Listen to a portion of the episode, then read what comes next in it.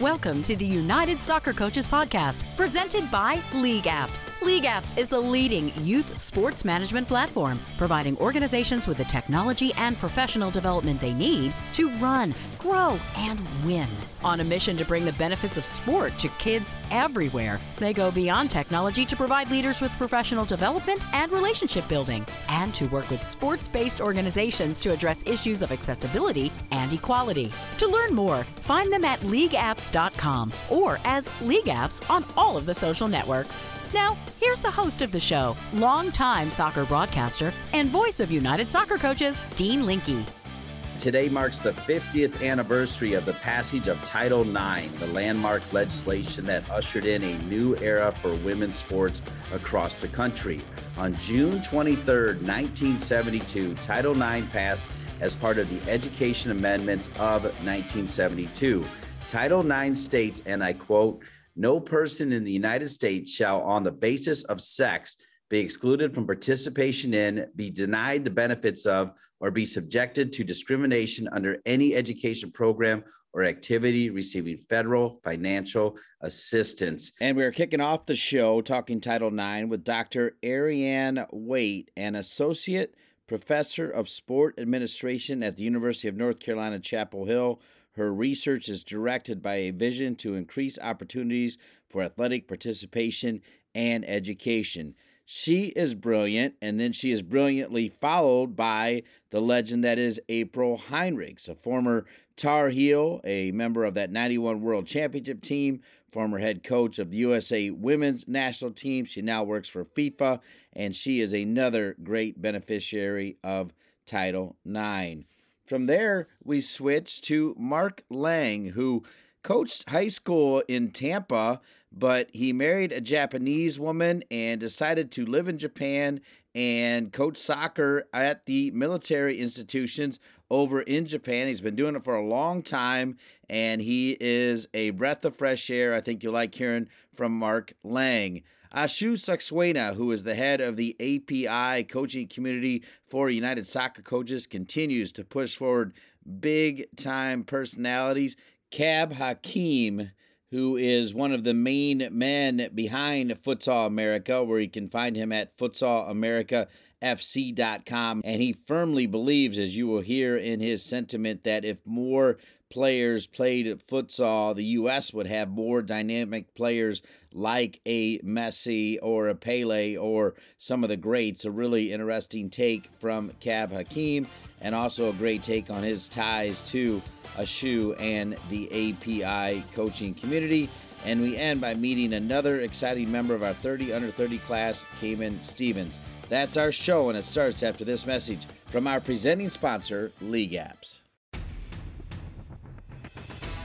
We bet you didn't get into this business for the back office duties. That's why we created League Apps, the industry's leading youth sports management platform. So you can spend less time with busy work and more time doing what you love. League Apps provides organizations with the technology and professional development they need to run, grow, and win. Go to leagueapps.com to learn more. League Apps is proud to be the presenting sponsor of the United Soccer Coaches Podcast.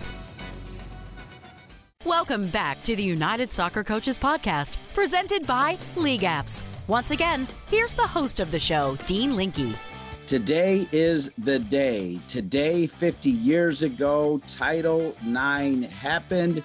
And today, we salute everything that Title IX has accomplished. And to do this, I reached out to Anson Dorrance. He is a, indeed a beneficiary of Title IX in the highest degree. And he gave me two names to talk to. One was Dr. Erianne Weight, who's now at UNC. She started out on the West Coast. We'll get to that in a moment. And the other is the great April Heinrichs, who played for Anson Dorrance at UNC and was a star on that first World Championship team in 1991. So we gladly kick it off with Dr. Erianne Weight, who's an associate professor coordinator, graduate sports administration program co director, the Center for Research and Intercollegiate Athletics at the University of North Carolina, not too far down the road from Anson or me. And with that, we welcome in Dr. Erianne Weight. Thanks for being on the United Soccer Coaches podcast. Thank you so much. It's an honor to be here. Okay, Dr. Weight, you heard me earlier talking about Anson Dorrance, a man who I know you've now spent some time with. He's a United Soccer Coaches Hall of Famer, an honor award winner, a U.S. Soccer Hall of Famer. And I think the greatest coach of any sport, any gender, said, You know more about Title IX than anyone he knows. So, can you share with us how you became so interested in or an expert on Title IX? Well, that's incredibly generous and very much in the spirit of who Anson is as a person who sees potential and greatness in everyone who is lucky enough to know him. So, thank you for that introduction. I became poignantly interested in Title IX actually when I met my husband, who was a collegiate wrestler during that time in the late 90s, early 2000s, many universities were slashing men's sports in the name of Title IX, and I felt guilty for my opportunities. I earned a track scholarship in college, and I felt so grateful to have been a beneficiary, to have earned a scholarship, and to have so many doors open specifically because of this law. But I also saw the defamation that was happening in the name of Title IX. So I started to dig deeper and have since learned that Title IX in no way is responsible for the sport cuts and it is a law designed to open doors and expand opportunities. And that is the message I strive to champion through my research and consulting. Well said. So as you sit here today, as we celebrate the 50 years of Title IX. What does it mean to you, Dr. Weight, and to all girls and women in sports? I was talking with my dear colleague here at UNC, Barbara Osborne, who is a true Title IX expert and, and pioneer about how all of the Title IX celebrations that are going on around the country are so great. How wonderful it is to shine a light on the legislation, but also how disappointing it is that most of the institutions who are celebrating Title IX are far from being in compliance. So, as I think of what that 50 years means, I think of some of the Title IX pioneers, Bernice Sandler in particular, because I was lucky enough to get to know her. She's well known as the godmother of Title IX. And I wonder what she imagined the landscape would look like now, 50 years after the passing of the law.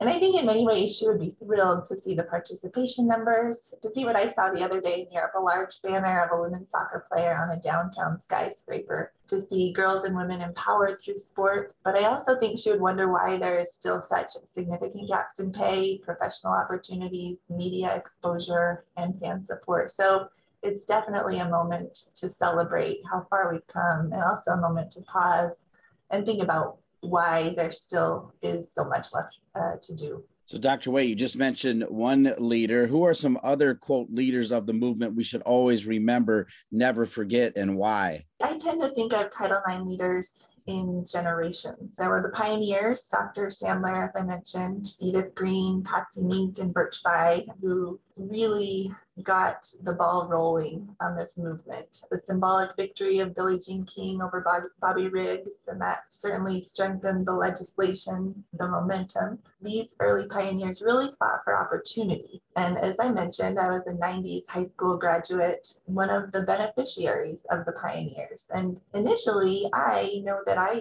largely took my opportunities for granted, but had to fight for legitimacy, for being worthy of these opportunities. I said I felt guilty about some of the things that were happening to men's sports at the time. I love that in our current generation, our young women in many ways take for granted their opportunities and legitimacy, which is amazing. They're now demanding equity and and we're seeing a new generation of Title IX leaders. Tatiana McFadden, who fought for equal access to extracurricular activities for students with disabilities. I'd put Mia Hamm as one of the the amazing pioneers as well. Justin Siegal, our mothers, our girl dads, and every person who chooses to be a consumer and advocate for women's sport, I think is a Title IX champion. We're so pleased to be kicking off this week's show talking about Title IX. April Heinrichs will join us next to also put an exclamation point on Title IX. We begin with the very talented Dr. Erianne Weight, who's the associate professor at UNC, where she's also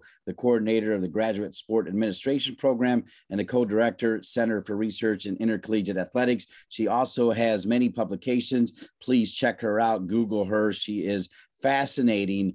What should our young rising female athletes need to know about Title IX, Dr. Weight? I think history lessons are always important Sometimes I feel like we're getting away from that with our younger generation. I believe we should remember how we got here and where we are. What's your message? Absolutely. Before this law, women accounted for less than 10% of all medical and law school graduates. So, our current students imagining that, I think, is one thing to ponder. Fewer than 4% of girls played high school sports. It was legal for schools to deny women classroom opportunities, to discriminate against pregnant students, and to retaliate against those who advocated for equality. Things that we now very much see as blatantly wrong were legal and common practice before this law came to be just 50 years ago, which, which really wasn't that long. So again, Title IX is a, generation opener. It provides opportunities, it opens doors, and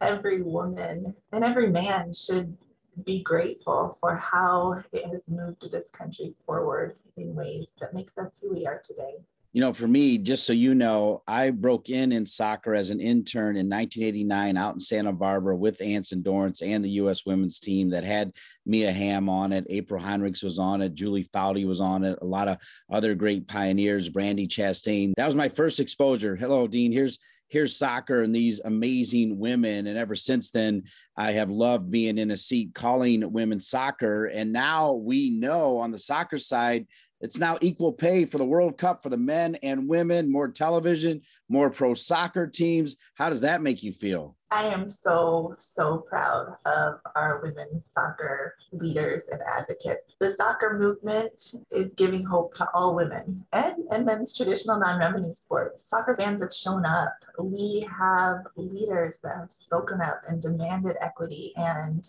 it's about time. it's about time we got there. And I am so excited for a future where we see true equity, where we see women being paid what they should be paid for the work that they're doing. So I, I want to publicly say thank you and, and bow down to all of these incredible women. Now, as you analyze other women's sports outside of soccer, Dr. Wade, your thoughts about the impact of Title IX? Interesting. There is a lot of miseducation and fallacies about Title IX at the collegiate level where I primarily work. There are tiered sports that administrators have used to justify differential treatment. So Women's basketball and many of the sports that have headcount scholarship designations have been relegated to higher tier status than some of the other sports, which is great in some ways, but completely ludicrous in others. So, one message that I would want to put forward is that Title IX compliance is holistic. So having the women's basketball team jet everywhere because the men's basketball team does is, is a little bit short-sighted. There shouldn't be first tier and second tier programs. There should be equity between the totality of the men's program and the women's program holistically. So that's one issue that I've seen is tiers of women's programs and also men's non-revenue sports who are getting not great treatment. Blame the women, but really I think if we come together and really advocate for one another and advocate for consumers and people to support these incredible sports, everyone would be better off. What other important issues for women in athletics are you working on and or Dr. Wade looking into? I've been doing a better job of personally is being a very judicious consumer. Ultimately, the market drives action and government decisions, government legislation can help move the needle. And, and we've seen that happen through Title IX. But that in combination with the market is where things can be really powerful. And we're starting to see that. We've seen the fans show up for women's soccer. And I personally am striving to do a better job supporting sponsors that support women's sport and going and financially and vocally supporting women's sport. So we get the media coverage that we should be getting and that there is additional equity between the major sports that we see dominate television and, and everyone else. So coming up, April Heinrichs will talk adamantly about the fact about how Title IX has impacted her well beyond her playing days. The doors that have been opened because they were athletes and then companies looking at these athletes that also have good grades and are at great academic schools like the University of North Carolina. You were also a superstar athlete, a heptathlete. As someone who calls track and field, I have mad respect for you, Dr. Weight. Can you put into perspective from where you sit now and you analyze how much you love your job, how being an athlete created this pathway for you? Well, I absolutely am who I am because of my participation in sport. I transformed from a skinny young girl at the beginning of college who was decimated by a world champion in my first hurdle race to a strong 20 pounds heavier, full of muscle, fierce competitor by the time I was a senior. And I've really used that throughout my professional career, not only knowing that I can become who I dream of becoming, but also that doors will open when you work hard and you put in the work. So I would echo what you mentioned, and I've done a lot of research on this that participation in, in college sport in particular leads to industry opportunities. Our athletes at UNC who have graduated in every demographic category out earn, are happier in their work life, have greater social support, greater job satisfaction because of their intense training and deliberate practice, getting feedback, honing their skills, getting beat down, failing over and over and over again, and persisting. So sport is a tremendous vehicle, and I have been grateful every day for the opportunity I was given. And I know that I would not have had it were it not for Title IX. Speaking of everything that Title IX has done for you, can you walk us through your elevator speech of everything you've done in your career? Sure. Well, I started running track at Utah, like I mentioned, and after finishing that, I wasn't quite ready to hang up my shoes. And so, an opportunity to train for the Olympic trials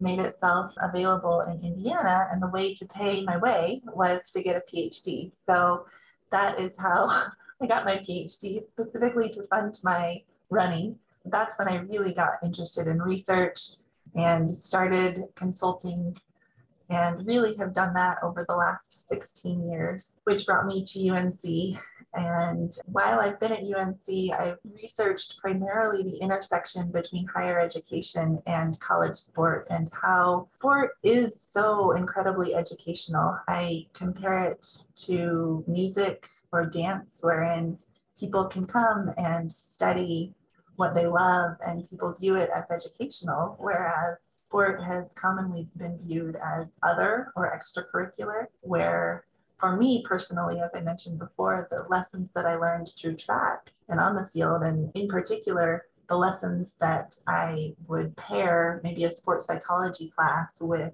what I learned on the track were the most educational by far. So that's where I am right now, looking a little bit at the governance of college sport and how we can facilitate greater educational opportunities and address some of the mental health issues we have because we're asking our athletes to do far too much fascinating interview. As I also mentioned, you have published some impressive research data as well. What are some publications that people should look up? Just finished a textbook not too long ago. We're doing the second edition, Administration in Intercollegiate Athletics. And one of my favorite other studies related to this is work that I did with a North Carolina Chapel Hill nonprofit called the Walking Classroom.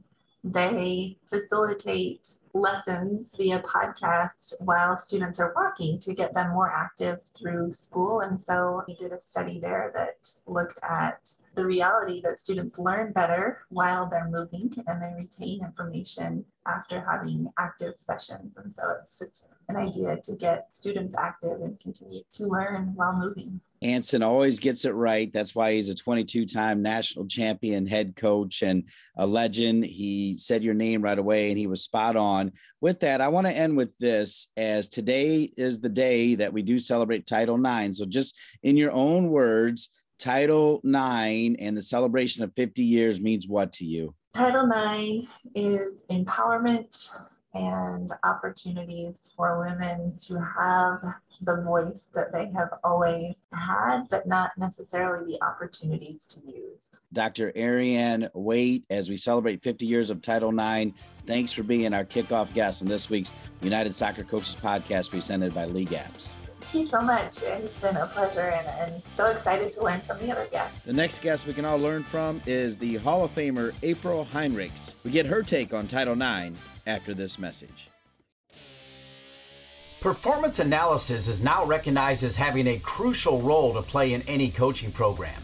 The United Soccer Coaches Performance Analysis Level 1 Special Topics Diploma will provide coaches with real world examples of how analysis is being used to enhance the individual player development process and maximize team performance. Additionally, successful candidates will achieve level one accreditation as an applied performance analyst from the International Society of Performance Analysis of Sport. Register now by visiting the master course schedule on unitedsoccercoaches.org. As we already said, today marks the 50th anniversary of the passage of Title IX, the landmark legislation that ushered in a new era for women's sports across the country. On June 23, 1972, Title IX passed as part of the Education Amendments of 1972. Title IX states, and I quote, no person in the United States shall, on the basis of sex, be excluded from participation in, be denied the benefits of, or be subjected to discrimination under any education program or activity receiving federal financial assistance. And we are kicking off the show with two amazing guests. We already heard from Erianne Weight, an accomplished professor at the University of North Carolina. And speaking of North Carolina, arguably one of the greatest players to ever wear a Carolina jersey and wear a USA jersey is the legend that is the Hall of Famer April Heinrichs, who joins me now to also talk about 50 years of Title IX. April Heinrichs, welcome back to the United Soccer Coaches Podcast. Oh, thank you for having me, Dean. My first camp with U.S. Soccer was with the U.S. women as they were getting ready for the 91 World Championships over in China. It was the triple edged sword April Heinrichs, Carin Jennings Gabarra, Michelle Akers. And I fell in love with soccer because of you three and Anson Dorrance as well with an inspiring pregame speech. So I think it's only fitting as uh, you know we move forward, April, that you were on this show. And and by the way, you remember those days, right? Those were some epic days. I do, yeah, of course. When you think about Title IX, one thing we will never do is say your age, April, but you're right around 50. We'll just leave it at that. And Title IX celebrates 50 years. So as you think about it, uh, can you put into words what it's meant to you and your life and the life of so many other young girls and women? I'll certainly try, Dean. When I reflect back, I think to myself, if I was five years older, I would not have played college soccer. I would not have played college basketball. I may not have gotten a college education because my family was very poor. And I wouldn't have certainly gone on to do some of the things I did in soccer after college. And so I have been aware of Title IX's influence in my pathway. I certainly feel like Title IX, when you hear about it, you think that it was before your time, but it really was when I was about eight years old, by the way. But they didn't start enforcing it for many years. But in my pathway, I played high school soccer, basketball for girls on the girls team. So my high school actually had both soccer and basketball. I played all four years. But if I was two years older, I, that would not have been the case because there wasn't a high school soccer team previous to me by two years. The NCAA, as you know, switched over from an NAIA to Division One status. I think that happened the year before I got to North Carolina. And so I also benefited from the fact that North Carolina went Division One and Anson started to have scholarships because my first year I was only on a partial scholarship. And my dad said, Yeah, you can you can go there one year, but after that, we can't afford it unless Anson bumps you up, which he did. So there's two major influences in my life is Title IX and soccer. Amen. Without either one of those, I would not be the person I am, probably where I am, and having had so many experiences in life. I mean, I've gone to the Olympics, I've been to every Olympics since 96, I've gone to World Cups, I've gone to Youth World Cups. I've literally had a career in sport, in soccer specifically since I got out of college. That wasn't a plan that I had in place. It all just sort of dominoed in front of me. Well, and you also worked so hard. I mean, we're talking about you won College Player of the Year multiple times, you won national championships at North Carolina. You would go on to score a ton of goals. I think you have like, I think it was 36 goals in 45 games, something amazing, almost a goal a game for the U.S. national team. You went on to coach the U.S. national team. You coached collegiately.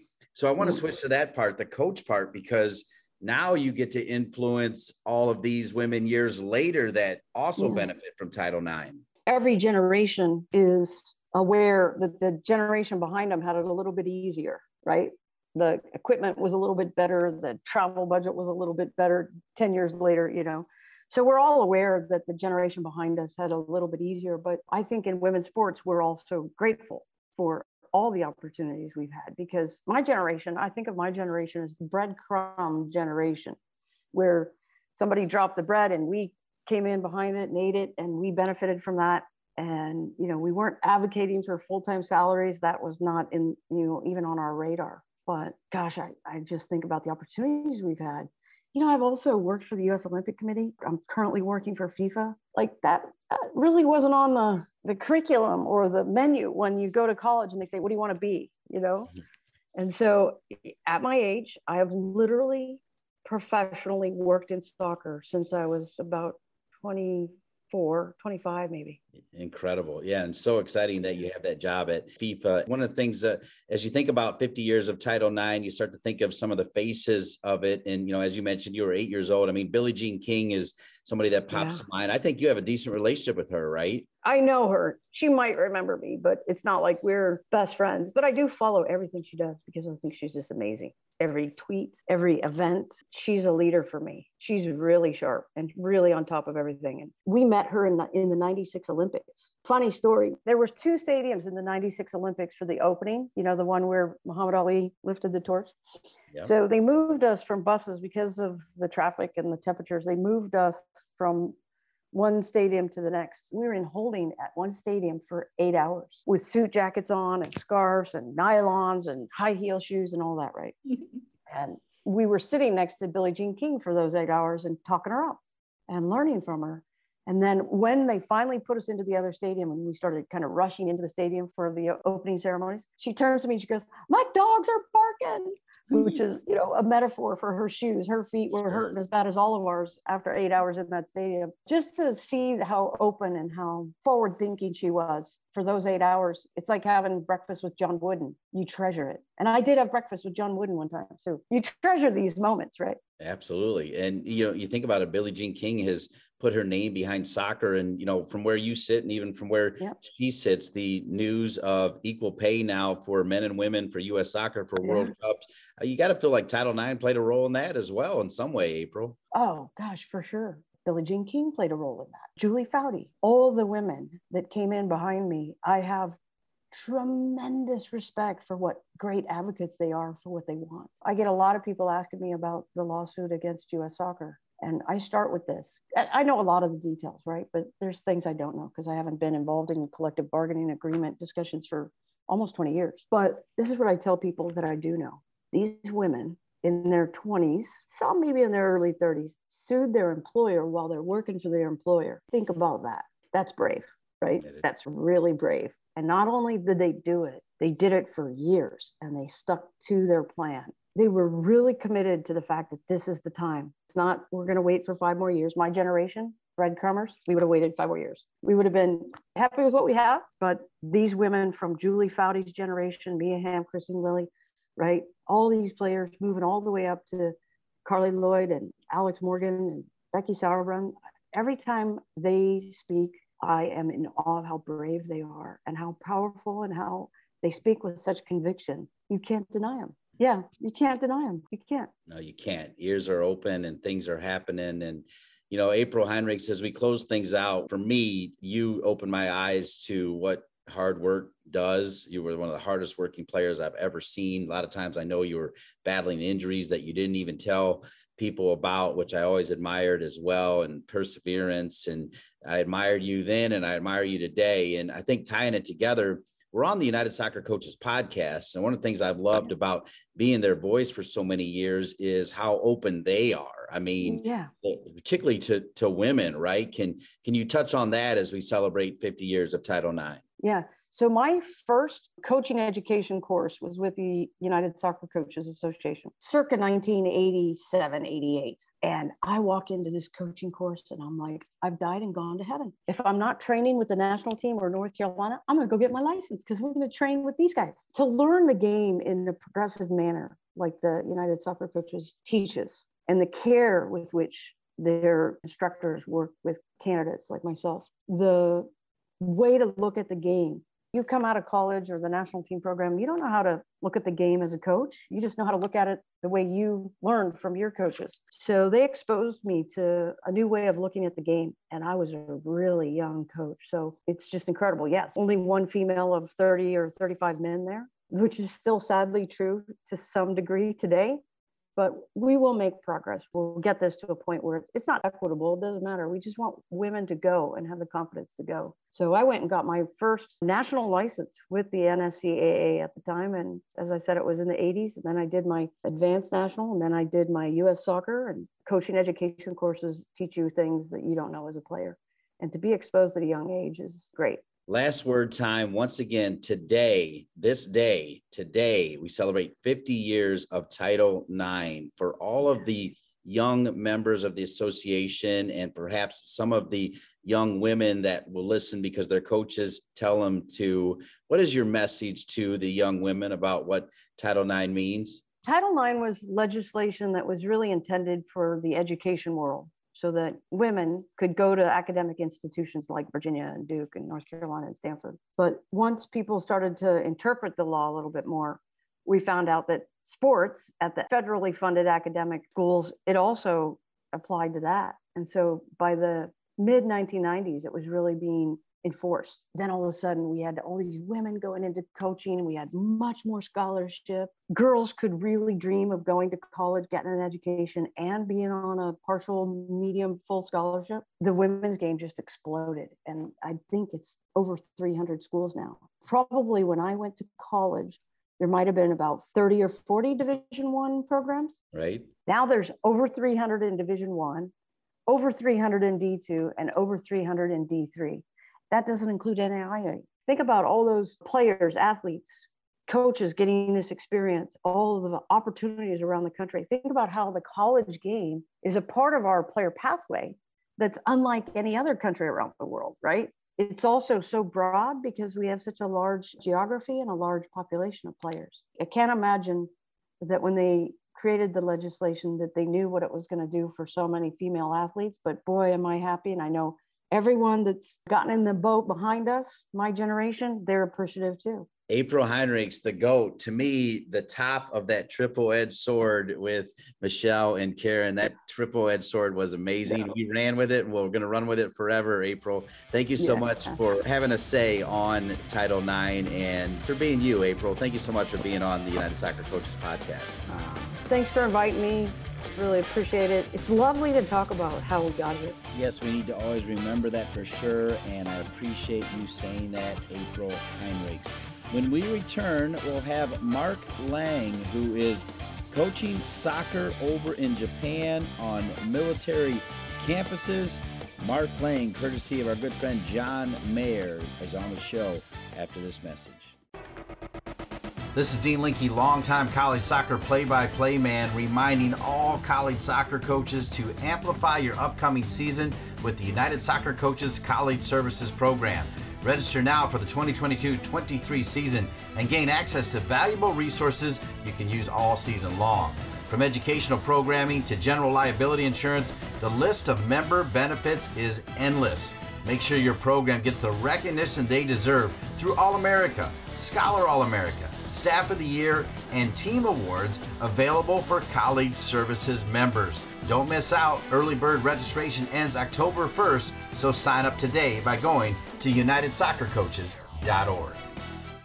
Welcome back to the United Soccer Coaches Podcast presented by League Apps, a jam packed show. Really excited about our next guest because he comes to us through John Mayer, who I'm a huge fan of. John Mayer does so much for the awards committee for United Soccer Coaches. And several weeks ago, he mentioned Mark Lang, who is a United Soccer Coaches member who is coaching over in Japan, but he's actually coaching on military bases, I think. We'll get that straight. But first, let me welcome Mark Lang to this week's United Soccer Coaches Podcast. Great to be with you, Mark. Fantastic to be here. I'm really honored to be part of this program. Let's start with the fact that I mentioned John Mayer. I love that guy, and he was the one that suggested I talk to you. Obviously, you've got to know him a little bit. Can you just talk a little bit about your relationship with him? He's been fantastic, very supportive of what we're trying to do. We're trying to get American students who live overseas, they're dependents of US military, active duty, and contractors overseas. And a few years ago, I think it was maybe 2014, I reached out and I said, Hey, I've got these kids. Is it possible to get them some recognition? And he said, Of course it is. And so he has been very, very supportive. I think we've had at our school, at Little Perry High School in Iwakuni, Japan, I think we've had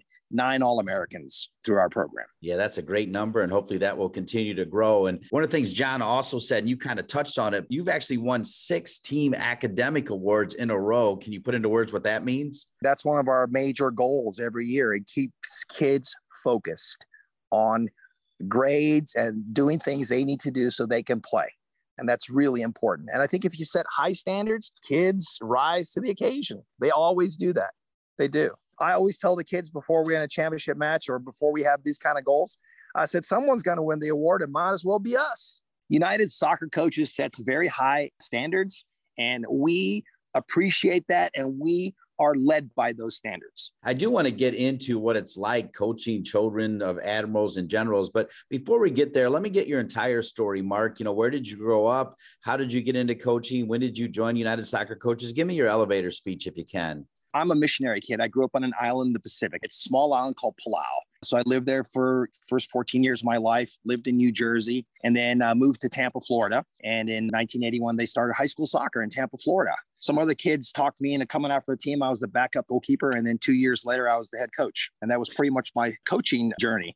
I think I've coached now 31 seasons, one year with girls and 30 years with boys. I coached in the Tampa Bay area at Brandon High School and East Lake High School and Palm Harbor University High School before moving to Japan as an exchange teacher and as an international school teacher. And then working for the military. I just finished 20 years working for the military and teaching overseas. I'm big on Malcolm Gladwell's tipping point. What was the tipping point that said, Hey, I want to move to Japan? I want to do this? I have a vested interest. My wife is Japanese. And so that kind of gives me a little bit of a reason to go there. I love living in Japan. I love Japanese football. It's fantastic, very technical my goal wasn't to live for 20 years in Japan. My goal was to work for the military and move to Europe. That was my goal. Okay, great. But you combine your love of soccer with your love of your wife with Japan and your love of being overseas, and it's all worked out great, right? It's worked out great. Both my boys play college soccer. One played, the other one's playing now. My oldest boy, it's really interesting. He didn't want to speak Japanese to my wife. And so I tricked him when he was a first grader. I put him on a Japanese soccer team and no one spoke any English and he had no choice. In our area, he actually ended up playing for, we're in Hiroshima, near Hiroshima. So there's a J League team called Sanfrecce Hiroshima. And he ended up playing for their youth team for a few years. So it's really interesting, you know, and to um, talk to other people who think about the game a different way. It's wonderful. Yeah, amen. Yeah. Well, we drop names here. So tell us your boys' names and where they played collegiately and where they are playing collegiately in the case of one of your sons. So my oldest son, he started his collegiate career at Pacific, University of the Pacific in Stockton, California, and then he transferred to Northeastern University and he played for Chris Gbandi for the last two years. He played for Ryan Jorden the first two years, who's now at UCLA, I believe. My other son, Kai, at one point in time, his soft no, his junior year, he actually scored 85 goals in a season. It was unreal watching that kid score that many goals.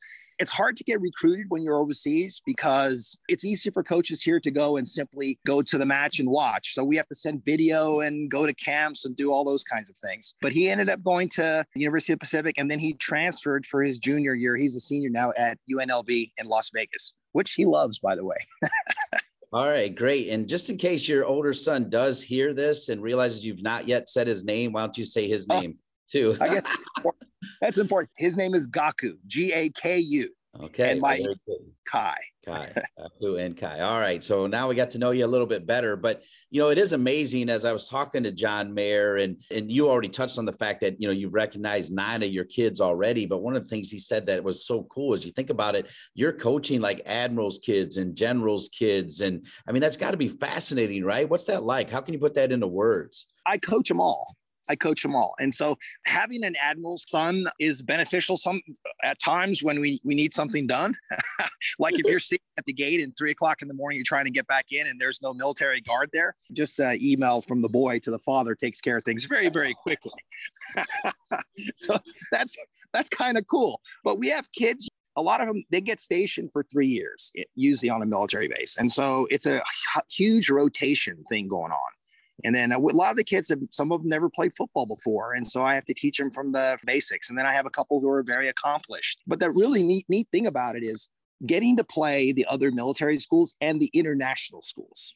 Being a, a coach overseas, for example, I know that college coaches travel a lot, and my kids, we do 12 hour bus rides. so where we're located, we're about 12 hours from Tokyo. There are three military bases in Tokyo. There's an army base, there's a navy base, and there's an air force base. And then there's an air force base further in Japan in Misawa. Our closest military base that we play against is in Sasebo. It's a navy base about five hours away. So those are road trips. you know, we're on a bus. Use sometimes uh, during COVID, we went to Sasebo. We played Sasebo, the Cobras. We played them six times, and we couldn't stay overnight. So three o'clock in the morning, get on the bus, five hour ride, play two matches, get on the bus, and we're home by, you know, 10, 11, 12 at night again. So kind of tough. And you kind of led to it, but one of my questions was how do you schedule? Who do you play? Can you break that down even deeper for us? Yeah, so on mainland Japan, we've got those six schools. So we we play each other, and one thing we uh, have is we have a, a Pac East tournament, and it's kind of like our district tournament. And so Perry usually hosts it. The last one we had was in the Tokyo area. So those six teams play each other for that. Then we have a regular season. And before COVID, we would play in the Western Japan Athletic Association. And so we would play Kyoto International University, Canadian Academy, which is in Kobe, Marist Brothers. There's some other schools that we would play, and every now and then we would play a Japanese side as well. And so we have an athletic director who does the scheduling for us that's how they take care of things. But a lot of has to do with, you know, buses. We have a bunch of teams that we're a full fledged American high school. We have American football, we have basketball, wrestling, we have it all. We have to schedule buses. You only have, I think, two buses for long haul. So usually we have two teams on the road and a couple teams at home. And it's like a puzzle. Yeah, it's great to talk to Mark Lang, courtesy of John Mayer, a longtime friend to the association. And I, you know, you mentioned the puzzle because I got to believe all of a sudden you're rolling along and you've got some superstars, and boom, their mom or dad are transferred, and you got to fill those holes, right? I mean, you're very much like a college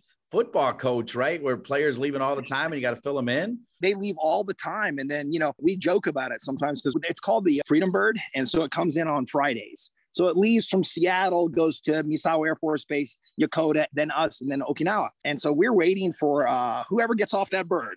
Maybe someone will show up.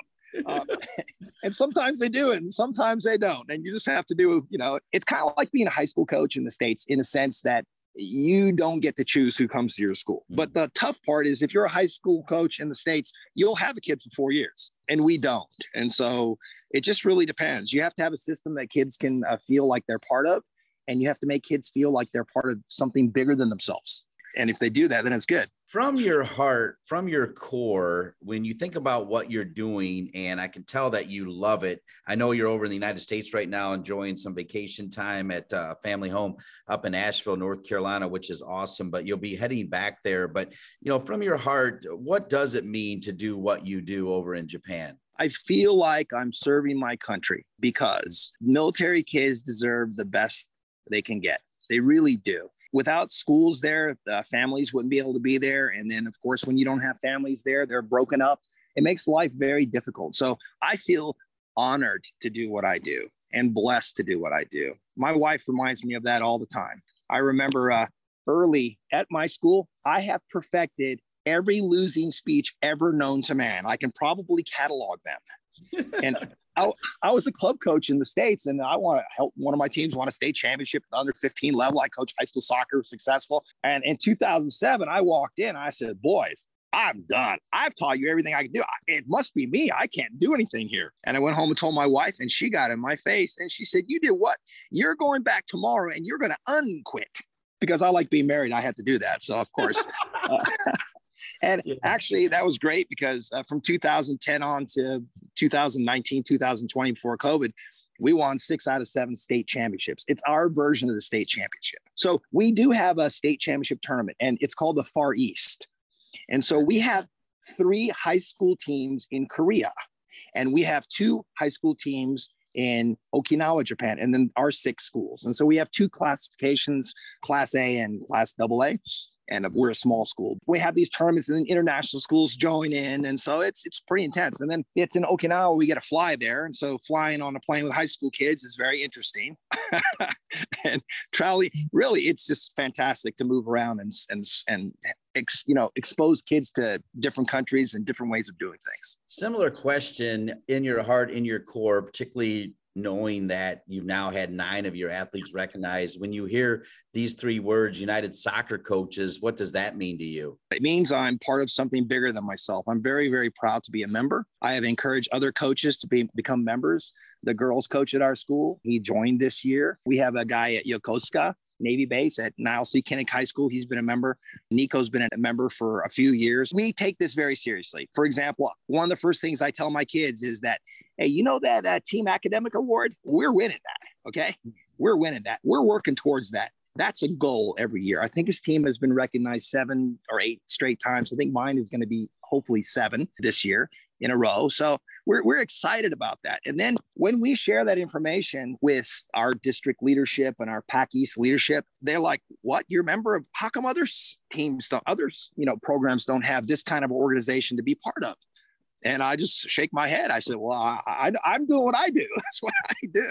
And so, yeah, it, I'm honored to be a member of this organization. It's fantastic. So glad to hear it. I feel like this audience for the United Soccer Coaches podcast continues to grow, just like the membership. And there might be a young coach out there that is hearing this interview and saying, "Wow, I didn't even know I could do that, but I would love to do that." And they might even be saying, "You know what? I have a spouse that is also in the military, so maybe I can tie it in." You just never know. Like if people had more questions questions about it or they wanted to follow you or email you, what are you comfortable with letting people know if they want to learn more about what you're doing, Mark? They can certainly have my email. I'm happy to answer any questions. I'm happy to encourage young coaches. I'm happy to answer questions. A lot of times we have uh, active duty military folks who come up to me and say, Hey, I used to play soccer in high school or so and so, and can I help coach the team? And I'm always looking for people to help because I think the more people you have when you're when you have a program, it's just beneficial to kids. My email is Gaku Kai. My son's name's G A K U K A I at mac mac dot com. One of those original apple people you know? So what can i say? I, I, like it. I like it. And you know what? John mayer said that i would enjoy this and uh, he underestimated it. I beyond enjoyed it. You're awesome mark. I love what you're doing over there. And i'm so glad that your wife made you unquit and then you went back to win six or seven more titles. That's what you do. And keep making sure that you get those athletes recognized through john mayer and steve veal and all the great folks at United Soccer Coaches. And on behalf of the entire association, I bow down to you. Thank you so much for what you're doing over in Japan. And thank you so much for supporting our programs and our kids and military connected kids. We really appreciate it. We appreciate you, Mark, and want to thank John Mayer for bringing you forward. Talk about bringing somebody forward. Ashu Saxena, who is the head of the API coaching community for United Soccer Coaches, continues to bring incredible guests forward. That's no different with our next guest, Cab Hakeem from Futsal America, is on after these messages. Does it feel like all you're doing to manage your team, club, or league is busy work? If so, League Apps can help you get back to doing what you love, delivering a powerful yet simple youth sports management platform. From robust registration and payment tools to automated communications and other software integrations, League Apps saves you time and headaches. Less busy work, more time doing what you love. Go to leagueapps.com to learn more. League Apps is proud to be the presenting sponsor of the United Soccer Coaches Podcast. Welcome back to the United Soccer Coaches Podcast presented by League Apps. And let me say, in quotes, welcome to Futsal America, where players are known for Good first touch, fast footwork, creative play, and a passion for the game. Futsal America began in 1989 in Washington, D.C., where the concept of futsal was applied to outdoor soccer training. Originally, this was called, quote, Brazilian soccer, end quote, where players trained in their bare feet with a tennis ball. Today, it is a program that can be shared anywhere in the world. Futsal America rebranded in 2015. Previously, dozens of youth teams such as the Independence, Eclipse, Majestic, Samba, and Fire have followed the Futsal America program. Clubs from DC, Virginia, and Maryland have benefited from the methodology created 27 years ago, as more than 200 players have gone on to play college and professional soccer, and many continue to serve the game as coaches. Players are nurtured through a curriculum of environments that range from futsal, beach soccer, freestyle soccer, street soccer, and everything from 1v1 to 11v11. Music plays a part in their program as well. They create an atmosphere to develop a rhythm, express their skills, and enjoy the ball. Such methods hone creativity in the player that one day can be a global model for player development. It is their mission to build a culture that will inspire the player to lead with their own imagination and originality. They ask players to decide what kind of player they want to be and then be it in every game. Futsal America embraces the fact that America is a land of opportunity where dreams can come true. They dare players to dream and show them pathways to reach their goals. American culture is a melting pot of diverse ideas. It is a hip hop culture and Futsal America plays futsal and soccer the American way. This is Futsal America. And here to put an exclamation point on it is their director and one of their leaders of Futsal America, Cab Hakim. Cab Hakim, welcome to the United Soccer Coaches Podcast. Thank you for having me. Very honored to be here. I'm looking at your website and even some of the benefits of Futsal America. I see fun and culture and friendships for life and building a community. That's kind of what you're all about, isn't it? 100% since I came to America, one of the key issues in developing young players was their love for the game. Very often we see kids play up until they're 18, then they go to college and they stop. And you have to ask, well, why would you spend every weekend of your life from age six, seven, eight playing soccer, training throughout the week, playing year round? And then by 18, you quit. And I think it's because they just didn't love the game. They didn't love the ball. If you ask a kid, you know, what do you do at home to practice? Not many of them are going to say, well, I juggle the ball because they just want to play. They don't want to be coached. They don't want to be taught things. They just want to play with their friends. So when they're not playing with their friends anymore, they stop. So the fun aspect of it is key. You can call it futsal, soccer, whatever you want to call it. At the end of the day, the ball is the toy futsal's just a game, but the ball is the toy. And, and unless you treat the ball like a toy, you're not going to have fun unless you win your game. So the pleasure that kids get in a team setting is when they win. So what we wanted to, to basically do was take away that aspect of, well, you got to win to play well, to be considered good. Just have fun with the ball. Whether you win or lose or draw or whatever, you're ready to play again because you love it and you want to do it and you want to try things and you're not afraid anymore because fear is the biggest prohibition of developing a player or team.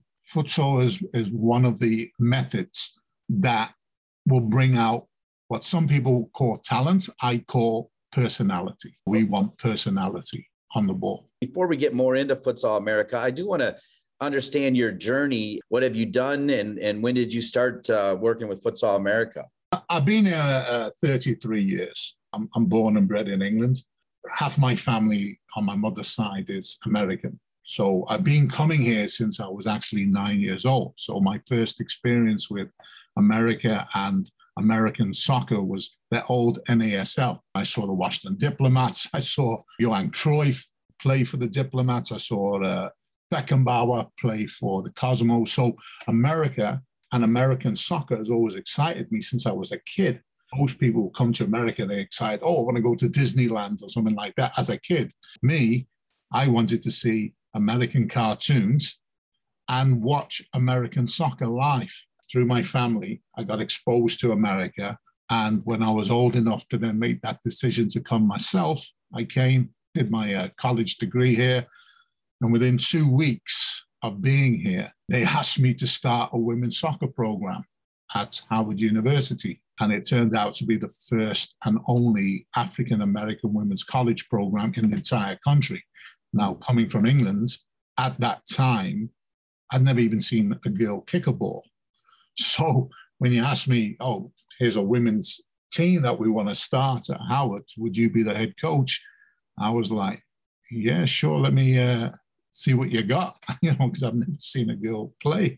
So yeah, I saw 20 girls, and of course, you know, typical in America, no offense, all athletes. I was like, okay, if I can help develop these women, then they got a chance because they already had what you can't teach, which is athleticism. So I said, if they can control the ball, pass a ball, dribble a ball, they could play. So I, I agreed to do the job. And that started the journey. What I discovered very quickly being here was that everything was geared about being a team and not a player. And that was disturbing for me because in England, we grew up the other way. At the top level, the professional level, of course, you know, I grew up watching Liverpool home and away. So I got to see the best football in the world and the best players every week.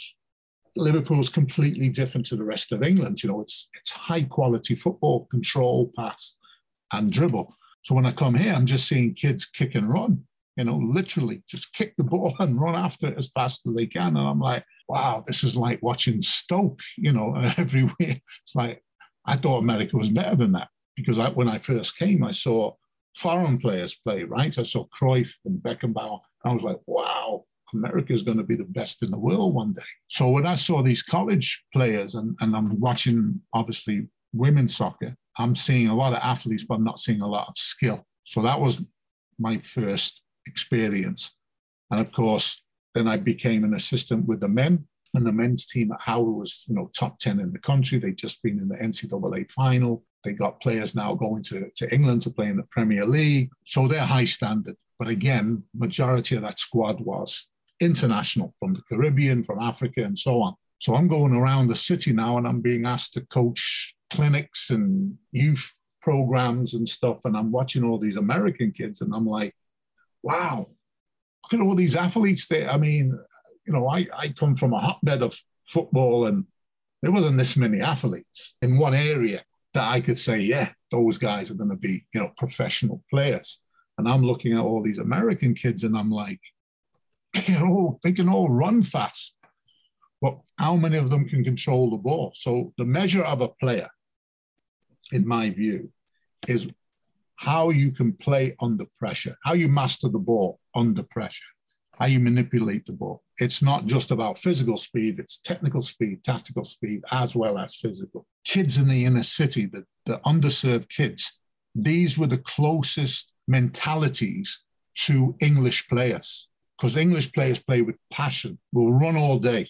When you say, okay, practice is over, most of the team will keep, you know, they'll be shooting on goal, they'll be taking each other on.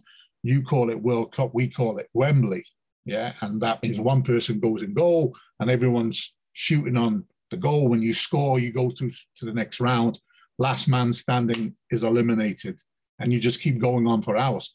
We did that every day in England. That wasn't something that was made as a training session. I'm seeing all these inner city kids in the summertime. If I take just 20 of these kids, it was about 80 of them. If I take just 20 of these kids, could win a World Cup, mm. a real World Cup for America, because athletically they were as good as anything in the world. They were as fast as anything in the world that I've seen, and I've been everywhere.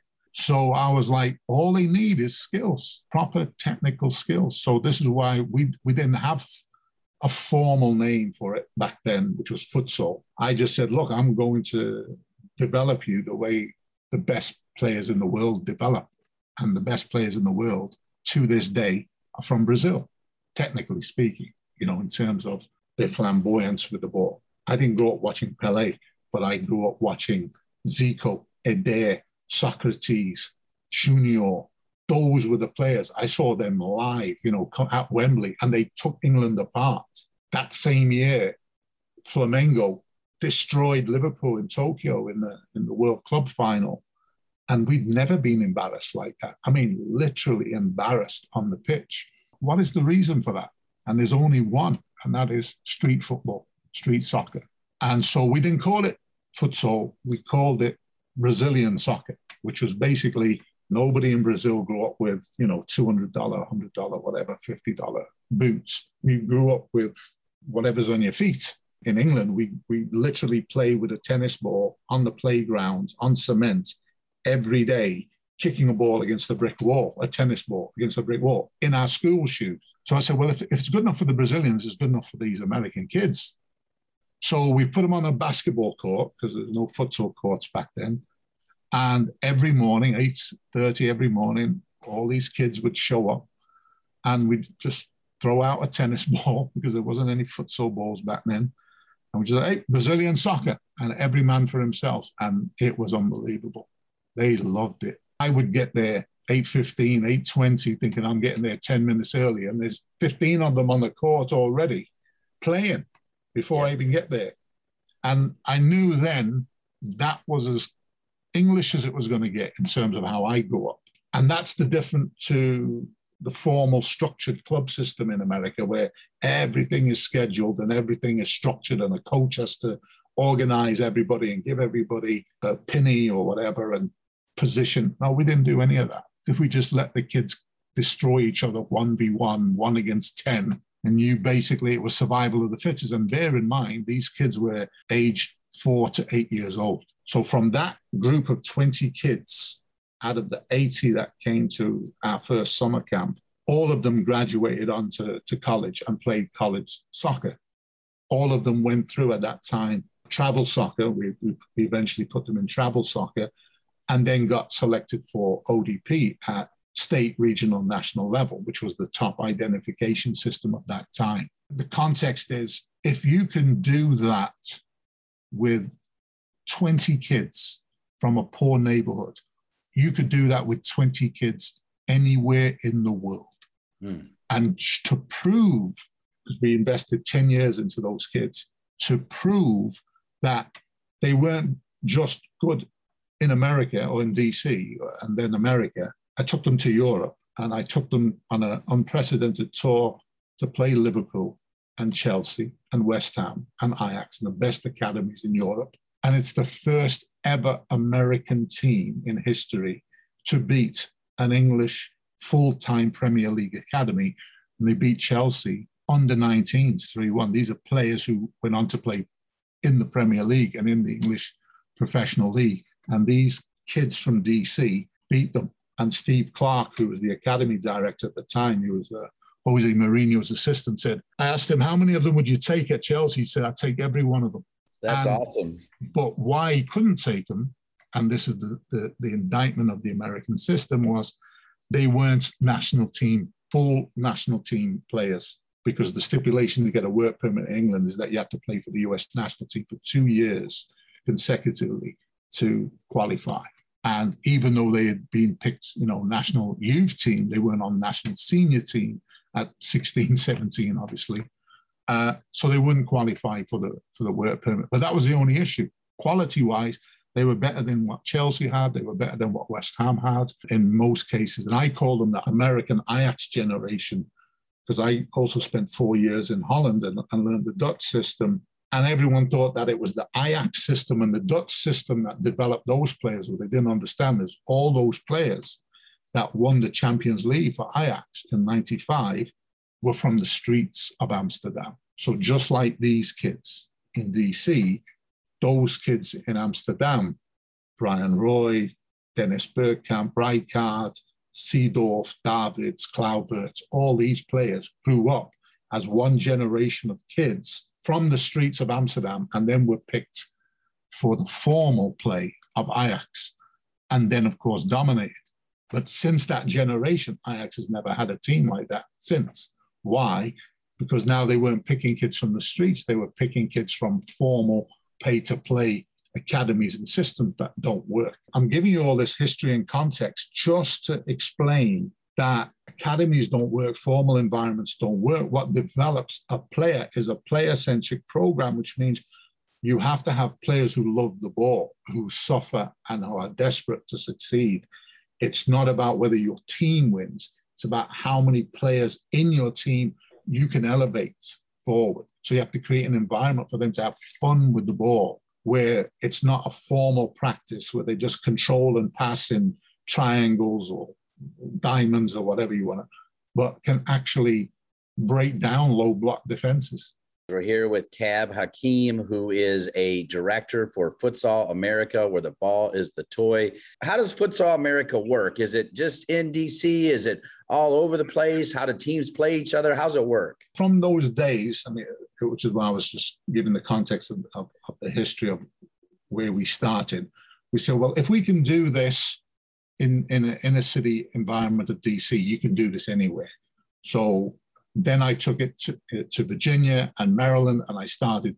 You already read the list of names of teams and clubs uh, who got to experience this program, which is a methodology, yeah, which is just so you have the Coerver program, for example, and they'll give you 20 different moves to work on. Well, we have 60 different moves that you can develop, and then 30 different juggling tricks, which are more like freestyle tricks so basically, all it is, is we took this concept of Brazilian soccer, called it Futsal America, because futsal to me means street. So futsal represents a street culture.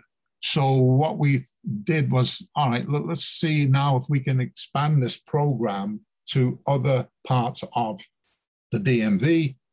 And we had the same success. We had kids then who made national team and won national championships. We we had kids who went to play pro, who are now coaches in college or, high school, whatever. And we realized that, again, what is it? It's just having a love for the ball. So, yes, we're based in DC, but especially during the, the COVID era where everyone was on Zoom, we were able to share the program through the internet to other places. So we've had a group in LA, a group in Tennessee, a group in Arizona. Other coaches have asked me, how can we build our own futsal culture. I said, well, just follow these methods. Not we're, we're no we're no secret here. Everything we do is on the internet. We got hundreds of videos, hundreds of training sessions and things that you can just watch and say, oh, okay, that's how you do this move. That's how you apply it in the game. So it's a, it's a shared skills program let's share the website, social media. Like, where can people learn more about what's going on at Futsal America? What's the website? Where can they follow you on social media, Cab? So the best place is, is YouTube, uh, Futsal America TV. That's the channel because there you'll get all the visuals. Yeah. If you want to just read the background, you read a, a large part of it. You can go to Futsal America FC F as in Frank, C as in club. But yeah, Futsal America TV on YouTube is is the best place to go. All right. I want to cross promote as well as you did a great job talking about your journey, talking about how Futsal America was founded and how it continues to make players better. And I totally agree with the concept of loving the ball, and futsal truly does it. You know, before we went on the air, you mentioned Anson Dorrance, you know, particularly tied to Ashu Saxena, who is the head of the API community for United Soccer Coaches. You clearly mentioned your English, but you know, look at your name, Cab Hakeem. Can you tell us your ethnicity and how you got connected with the API coaching community for United Soccer Coaches? My dad was born in India. My mother's American with Pakistani heritage as well. In America, people think Asians are mainly from the Orient, from China, Japan, Korea, that type of thing, but actually, Asia includes India, Pakistan, Bangladesh, Sri Lanka, and so on. So the API has embraced the entire Asian culture and started a group that recognizes coaches of Asian descent, which I'm very proud to be a part of and honored and thank Ashu very kindly for thinking of me. They have grown in the past year under Ashu to represent people like Anson Dorrance, who's a legend from North Carolina, and the US national team, obviously, won the first Women's World Cup. And even with him, Hank Leung, you know, Hank Leung won the NCAA national championship with George Mason's great friend of mine, absolute legend. This is a guy who picked me a ham at 15 for the national team, and he was the first guy to be the national head coach for the US women and the director of ODP for the country at the mm. same time. So you got two American coaches of Asian descent there who've started this history, certainly at the women's level. And we have many more, of course both genders. Make sure people check out Futsal America by going to Futsal America FC. Just like he said, just one final line on the API coaching community, just what it means to be a part of it. Yeah, it's a great honor. I mean, I'm I'm probably one of the first British Asian subjects, if you like, to come to America, start a college soccer program, and pioneer different pathways for kids of all ages and, and genders and and cultures, multicultures, subcultures, and be part of a, a growing community now of next generation Asian Americans and people of Asian descent, period, who are working here, living here, have families here, and are involved in their own soccer communities and doing the same kind of stuff, you know, starting leagues and tournaments and clubs and and all these different skills programs. And it just shows how diverse the United States is to have all of this. I'm, I'm proud to be part of a generation of coaches who've been around and are new in the game as well, but are contributing in, in big ways. It's an honor. Well, it's an honor to have you on. I'm so glad uh, Ashu pushed you forward. Cab Hakeem with Futsal America and also a member of the API coaches community for United Soccer Coaches. Cab, as we close it out, I know something that was important to you. Ironically, just last week we had Mike Curry kick off our Juneteenth celebration. And one of the things he said as one of the leaders of the Black Soccer Coaches, longtime leaders of their advocacy group before Nicole Hercules and a couple others took over, is to find the, the best players. Futsal America is going to help. That's important to you, right? Yeah, I mean, Futsal America, it's not a club, it's a methodology, right? It's a skills program to develop world class skills. You can't develop a world class player because that's an inherent thing, right? So that's a personality thing. You have to go through a, a struggle, you have to go through desperation and suffering. So you look at all the best players in the world, anybody can be good. Anybody can be good through hard work at something. So you can take anybody from any level and make them a good athlete and a good player. But to make a world class player, that's what America has been missing in the 30 years that I've been here. I've seen Hugo Perez, I've seen Bruce Murray, I've seen Clint Dempsey, Landon Donovan, and now Pulisic, but you can't really call any of them world class. And the question is why? And one of the things that we wanted to do with Futsal America is show that you can take any player from any environment and nurture them to have world class skills. If you think a nutmeg or controlling the ball with the outside of your foot or flicking the ball over somebody's head using your heel, cutting left and then going back right and then bending the ball around somebody. These are world class skills that are not taught in any conventional way in training sessions. And, and so, what we wanted is for futsal to be a street soccer methodology for all Americans to develop world class skills. How they evolve as players is a journey. Yeah. So that's an inherent experience. But we wanted players to use the ball as a toy to have fun so that we develop an American Ronaldinho, Messi, Neymar, Pele. And the closest we've had is Freddie Adu. But it didn't pan out for whatever reason. But I believe, like you said with Mike Curry, USA will win a World Cup one day on the men's side. But to do that, it can't just be a well organized, efficient team. It has to be a team that has world class players in beyond the goalkeeper. And that's the key. And so I would love it if we develop a culture, city by city, state by state, of nurturing world class skills in our players so that they move on to become world class players as you put them in those professional environments. I get the feeling if Cab Hakeem has his way, he'll help make that happen. Thank you so much for sharing your journey, sharing what you do with Futsal America, and sharing your ties to the API coaches community and Ashu. Really appreciate it, Cab. A delight. My honor. Thank you.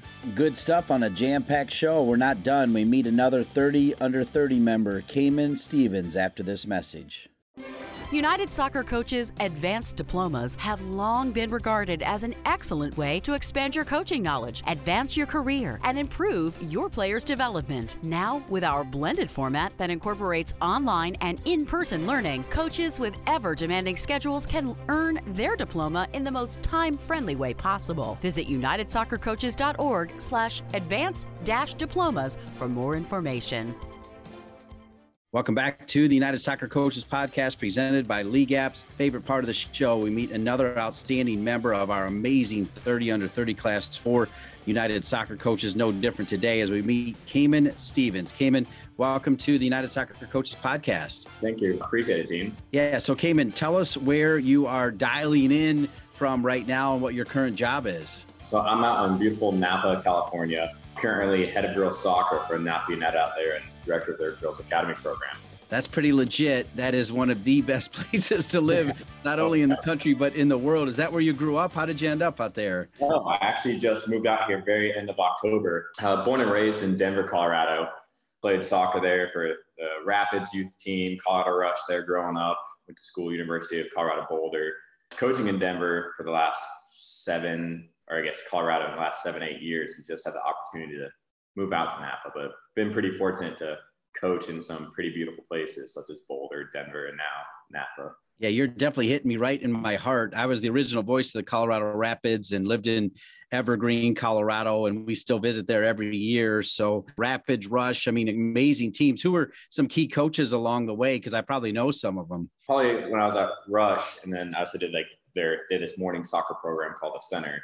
Um, but this is Coach Eric Boucher, who is definitely one of my favorites, and he still co- now he coaches at the Rapids, which is pretty awesome. But he was one of my coaches there that I think is definitely one of my favorites. Who are some other people along the way that kind of made you say, "Hmm, I'd like to do what he or she does. I'd like to be a coach." Honestly, all the coaches I had, for me, the reason I really enjoyed or wanted to go into coaching was when I was a player, I was one of those annoying players that kind of try to break a training session with the coach. I try to figure out like loopholes around, around different types of the games. And just I learned from my good coaches, learned from coaches I didn't like so much, things that's resonated to me and took all those and just ran with it once I started coaching. All right. I like that you decided to go to University of Colorado Boulder. I have incredible memories. This was before you were born, but when I interned with US Soccer in 89, that is back when they had Bill McCartney and were making runs of the national championship and we'd go to their football games and you know, they had McGee and Williams on one side, and they had Aunese, the you know the quarterback that ended up dying of cancer, and Eric Bieniemy. I mean, they were absolutely loaded, but they didn't have a soccer program. So clearly when you went to college you decided you weren't going to play collegiate soccer. Did you uh, major in it at colorado boulder? Loved going to boulder. Definitely was hard to decide not to play soccer there. Um, i ended up getting my major in strategic advertising with the emphasis in business and sports so did that but then i was also coaching all throughout college as well so got a major but still stayed involved in soccer as much as i could which is pretty much my goal so what clubs were you coaching for during your time in college um, yeah, so I started coaching right when I got there freshman year for FC Boulder. Um, they're now, I think, Boulder County United, um, but it's like the large competitive youth team out there. So um, fortunate enough to get the opportunity to coach them and coach them for about four or five years throughout my college experience, and then coach for the men's CU men's club team too after graduating, which is pretty great. Still being around that Boulder area. Yeah, that's awesome. So I mentioned you, I was the first ever voice of the Colorado Rapids back you know, Marcelo Balboa was on the team. We went from worse. We were terrible in our first year. In the second year, you probably weren't even born yet, but we made it all the way to MLS Cup. And I still keep in touch with Marcelo Balboa, Steve Trittschuh, Paul Bravo, Marcus Hahnemann, David Patino. That team was really good. Adrian Paz, Chris Henderson, really, really good team. Did you uh, spend any time going to Rapids games, coach? Yeah, pretty much the last three years I've had season tickets to them. Then growing up, I always went to the games. I loved it. My brother played for their academy system throughout his entire career there. So I was always around the games, watching them. A few good years that definitely made up for some of the other ones, but definitely some super cool experiences. And definitely it's cool seeing Marcelo Balboa still involved with the program now with the, their MLS Next teams and everything. Yes, he's kind of a pretty iconic figure within the Rapids history there. Oh, absolutely. He's a legend who, like me, you know, fell in love with Colorado. But like yeah. you said, you went from one beautiful part of the country to even a, maybe even a more beautiful part of the country. So, How did you find out about this job in Napa? Had you been to Napa before? I love going out there with my wife. It's incredible. I mean, you're living the dream right now, young man. Yeah, no, definitely am. Dream just to have my full time job being coaching soccer, than to live in a beautiful place is just a bonus. But um, actually found applied for this job through United Soccer Coaches um, on their job postings there. Never been to Napa, never lived outside of Colorado, but I was looking for the next step in my career and trying to like get as much responsibility as I could early on in my career. And I liked the, what the job posting was. Interviewed, went through a few different rounds of that, flew out there to meet the entire staff, loved it. And then pretty much it was a quick two, three week process. And I decided I was moving out to Napa. So super excited, but moved here for the job and been loving it since. What's interesting, you mentioned you're coaching girls. Of course, the USA is a power in women's soccer. And if you look at the roster over the years, ton of players come from the state of California. So clearly, California produces juggernauts. I mean, both boys and girls. But when did you make the transition to coaching girls, and how much do you enjoy that? Yeah, so I've always coached boys and girls um, over the last few years. Love coaching them both. For me, I ended up kind of finding my niche or really enjoying girls soccer and coaching them just because there's a huge opportunity there especially when you're coaching at the youth club, youth academy level, as a lot of the top level coaches get pulled over to the boys side just to them having the MLS next and all the different avenues. A huge opportunity to have an impact on players, which is what I really enjoy. Being able to impact as many girls, as many players, as many teams as possible, and making their experience and giving them opportunities to play at a high level. Um, so I just found on the girls' side, I can do more of that. Um, so I really enjoyed that. So I kind of turned into that and just kind of been running with it. Cayman, we really like memories and mentors. We like dropping names on this show. When you think about your career in soccer at any level, what's your greatest memory being involved in the sport? Yeah, um, actually happened this past February. So it was at a President's Day tournament out in Phoenix. Um, so backstory to this was the team I was coaching at the Rapids when I left in October, uh, 2009 girls team, fantastic, huge personalities. I love them. Ended on a fantastic note last week in there, won a tournament, had a good little going away party. And then January of this year, I started coaching the 2009 girls team at Napa United as I needed to coach. Never coached a game with them yet. We're going down to this tournament two weeks before they released the schedule. And my very first game with my new team, I was playing my old Rapids team. Oh, wow. yeah. So super exciting there. Um, so it was the first game. So it's kind of a cool experience itself. We were fortunate to tie the game with five seconds left, but overall, I think it was one of my favorite memories just because I found myself enjoying the game, every single part of it, the entire aspect of it. I was connected to all 22 players on the field. The other, the opposing coach was my old boss. Like it was just looking back on it too. I think just a unique and rare experience to have that. So definitely one of my favorite memories I've had, not just playing, but in soccer overall. Great memory, great story. So glad you shared it as well. And you mentioned you know your former coach. When you think about mentors you know who are some names that have impacted your life? And maybe it doesn't even have to be coaches. Maybe it's family members but people that you definitely credit for some of your great success here at a young age. By far it would be nick blanco. Um, he was my director at the colorado rapids for like the three plus years. I was working there. Just instrumental in my career and just growth as a person. Literally not enough i can say about him but for him as a coach like his passion was unmatched. He loves supporting me, he loves supporting all of his other coaches. And he pushed me and helped me get to coaching full time.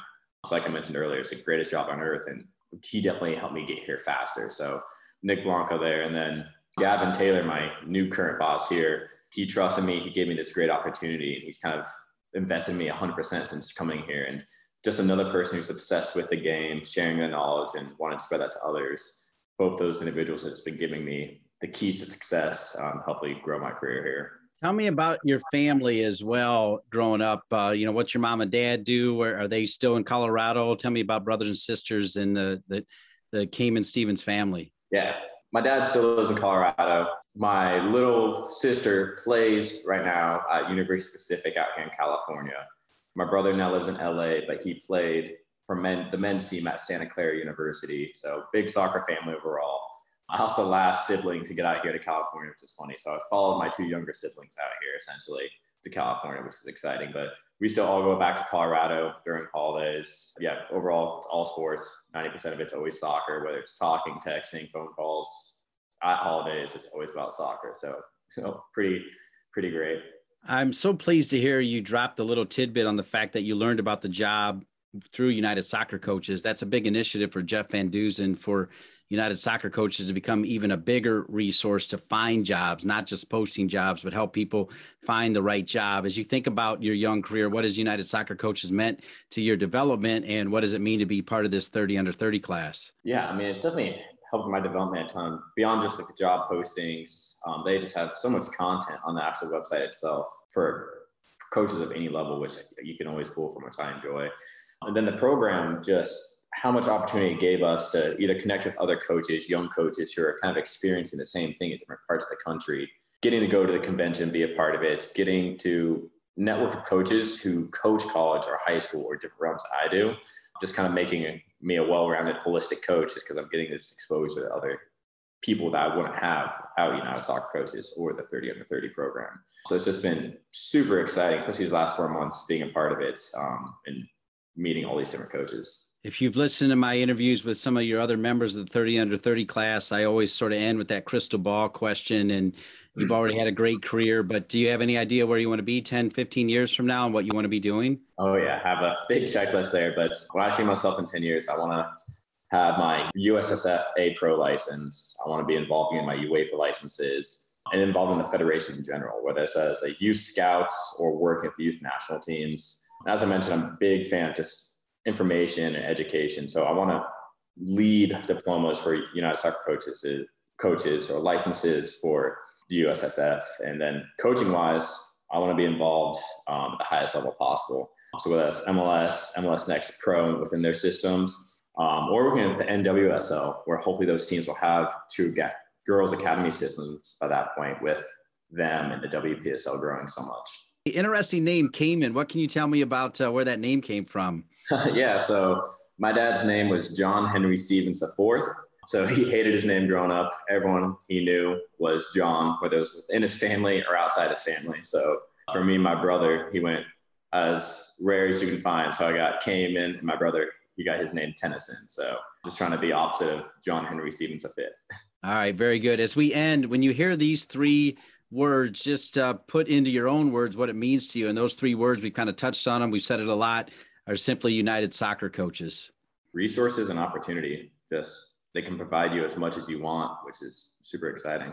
Cayman Stevens, great interview. Living the life out in Napa after living the life in Colorado. I'm envious, man. That sounds really awesome. Good luck to you in your new job, and good luck to you as you look to hit your aspirations down the road. Really enjoyed this interview. No, really appreciate it, Dean. Thanks for having me. I want to thank Cayman and all of our great guests today, as well as Bailey Conklin, Brandon Milburn, Erica Dyer, Jeff Van Duzen, and the entire crew at United Soccer Coaches, our producer, Colin Thrash, and each and every one of you are great members of the United Soccer Coaches.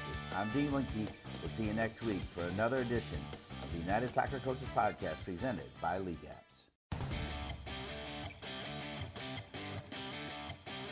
Thanks for listening to the United Soccer Coaches Podcast, presented by League Apps. League Apps is the leading youth sports management platform, providing organizations with the technology and professional development they need to run, grow, and win. To learn more about League Apps, find them at leagueapps.com or as League Apps on all of the social networks. And to learn more about United Soccer Coaches, visit us at unitedsoccercoaches.org.